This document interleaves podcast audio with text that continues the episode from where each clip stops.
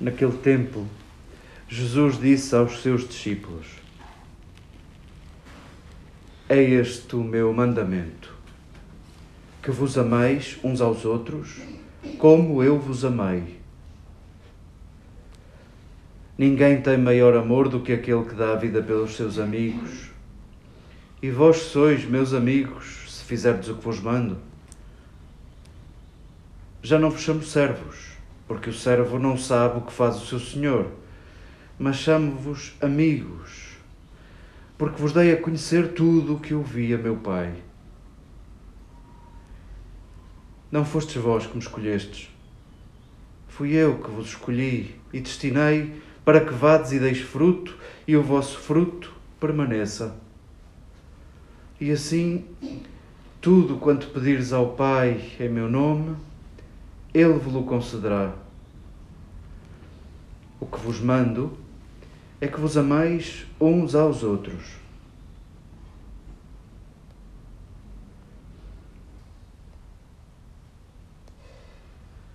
Queridas irmãs, queridas amigas, temos lido nos últimos dias este grande discurso de despedida de Jesus. Não sabemos bem se é um monólogo de Jesus que aconteceu mesmo se é vontade de João juntar frases da memória que a comunidade conhecia, que foram transmitidas, frases de Jesus. Não sabemos se é a intenção de João de apresentar uma catequese sobre a vida de Jesus, uma síntese sobre o que é mais importante na vida da Igreja. Se a tarefa dos rabis era fazer uma síntese de tanta derivação da Torá, de tanta exuberância à volta da lei em, em cumprimentos, em decretos, em comentários. Se a tarefa do Rabi era, vamos, apresentar uma síntese aos seus discípulos, porventura João também está a apresentar uma síntese aos seus leitores, à Igreja, e chegou até nós e vamos acolhê-la com a intenção de João e com a intenção de Jesus de todos os mandamentos, eu só quero este para vós. Amai-vos uns aos outros, que se amem uns aos outros, como eu fiz convosco. Amai-vos ao meu estilo, amai-vos à minha maneira. E andamos cada século, e há mais de vinte, a tentar perceber que forma era essa, que estilo era esse e em cada época, pessoas e comunidades tentam imitar o estilo de Jesus. Às vezes de uma forma muito inspirada e inspiradora, e noutras vezes de forma que nos envergonha muito. Mas vamos, assim somos. Chamo-vos amigos, dei-vos a conhecer tudo. Chamo-vos amigos. Quem são os amigos de Jesus? Quem são os amigos de Jesus? Ainda estão ali gente lenta de, de entendimento, gente com expectativas em relação à tomada de poder que vai acontecer iminentemente.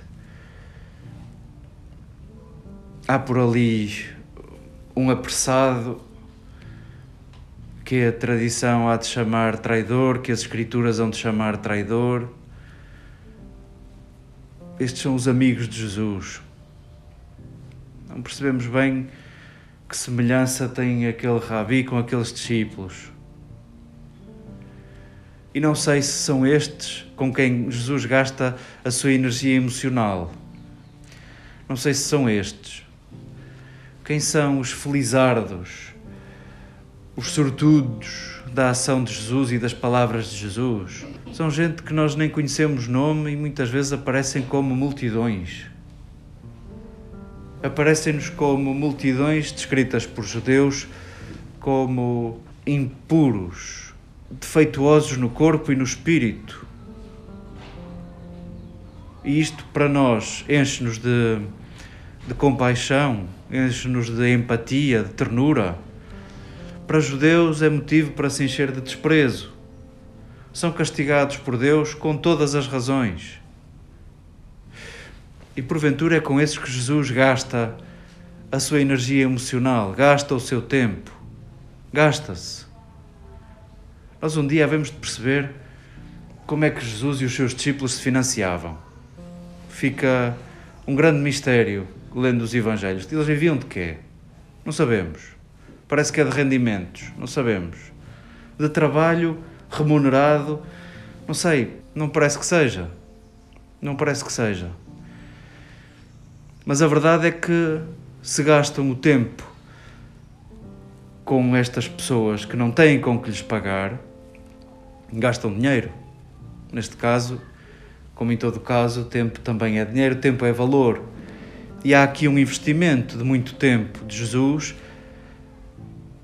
a pessoas que nós poderíamos considerar, bom, Jesus não lhes chama amigos, mas a verdade é que lhes trata melhor a eles que aos amigos. Sim, curou a sogra de Pedro. E os outros? E os outros? Quem é que ganhou mais com a passagem de Jesus? Foram esses que nós nem sabemos o nome.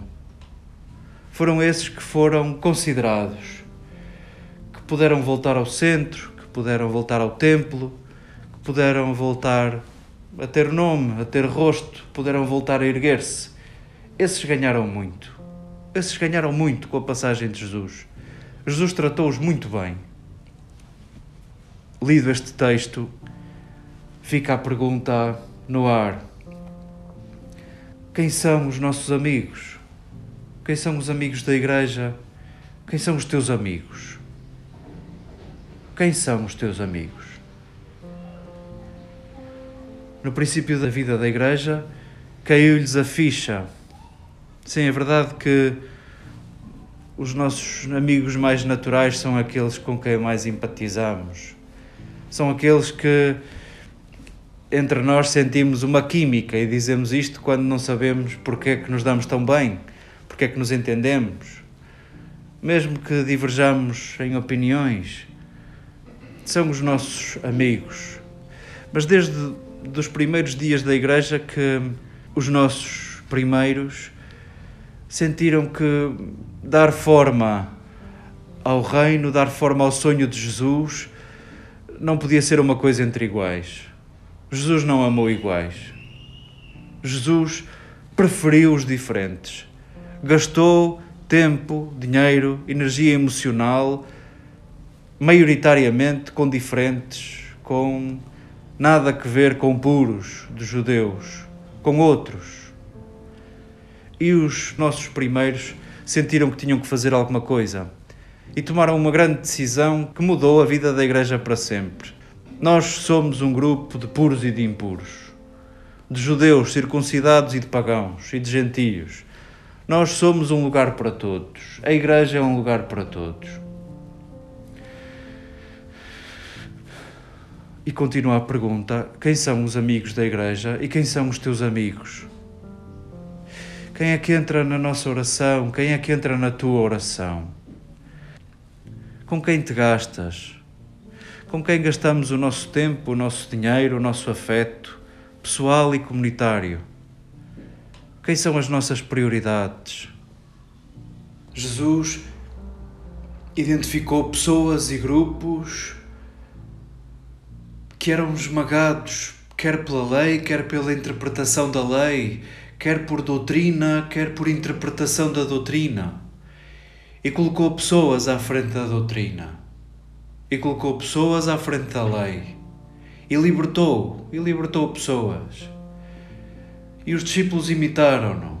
E escutávamos na primeira leitura Paulo e os primeiros a colocar pessoas à frente da doutrina, a identificar pessoas esmagadas por juízo, por doutrina, por lei, e a escolher libertá-los, a escolher aliviar-lhes a carga. E nós? E nós a quem é que aliviamos a carga? Quem é que a igreja de hoje decide aliviar a carga, o peso que impomos por via de doutrina, de lei, de interpretação de lei, de interpretação de doutrina? Quem são aqueles que a Igreja quer aliviar a carga? Quem são aqueles que a Igreja quer erguer? Como escandalosamente ergueram os discípulos nos primeiros tempos, como escandalosamente ergueu Jesus na sua ação pela Galileia até à subida a Jerusalém. De quem é que a Igreja quer ser amiga? Quem é que a Igreja quer transformar em amigo? Quem é que a Igreja quer transformar em irmão? Este texto tem que nos evangelizar Perguntemo-nos quem é que nós escolhemos para aliviar, quem é que nós escolhemos para erguer. Verdadeiramente, quem são os nossos amigos? Se os ensaios a uma resposta a esta pergunta nos envergonharem, talvez seja bom sinal. É sinal que ainda vamos a tempo. É sinal que ainda vamos a tempo de nos assemelharmos mais a Jesus. É sinal que não, não está acabado. Somos imperfeitos Imperfeito não significa defeituoso, imperfeito significa que ainda não está feito. E sim, não estamos feitos. Queremos que este texto nos evangelize sobre as nossas preferências, os nossos afetos, as nossas proximidades, as nossas amizades. Queremos que este texto nos evangelize.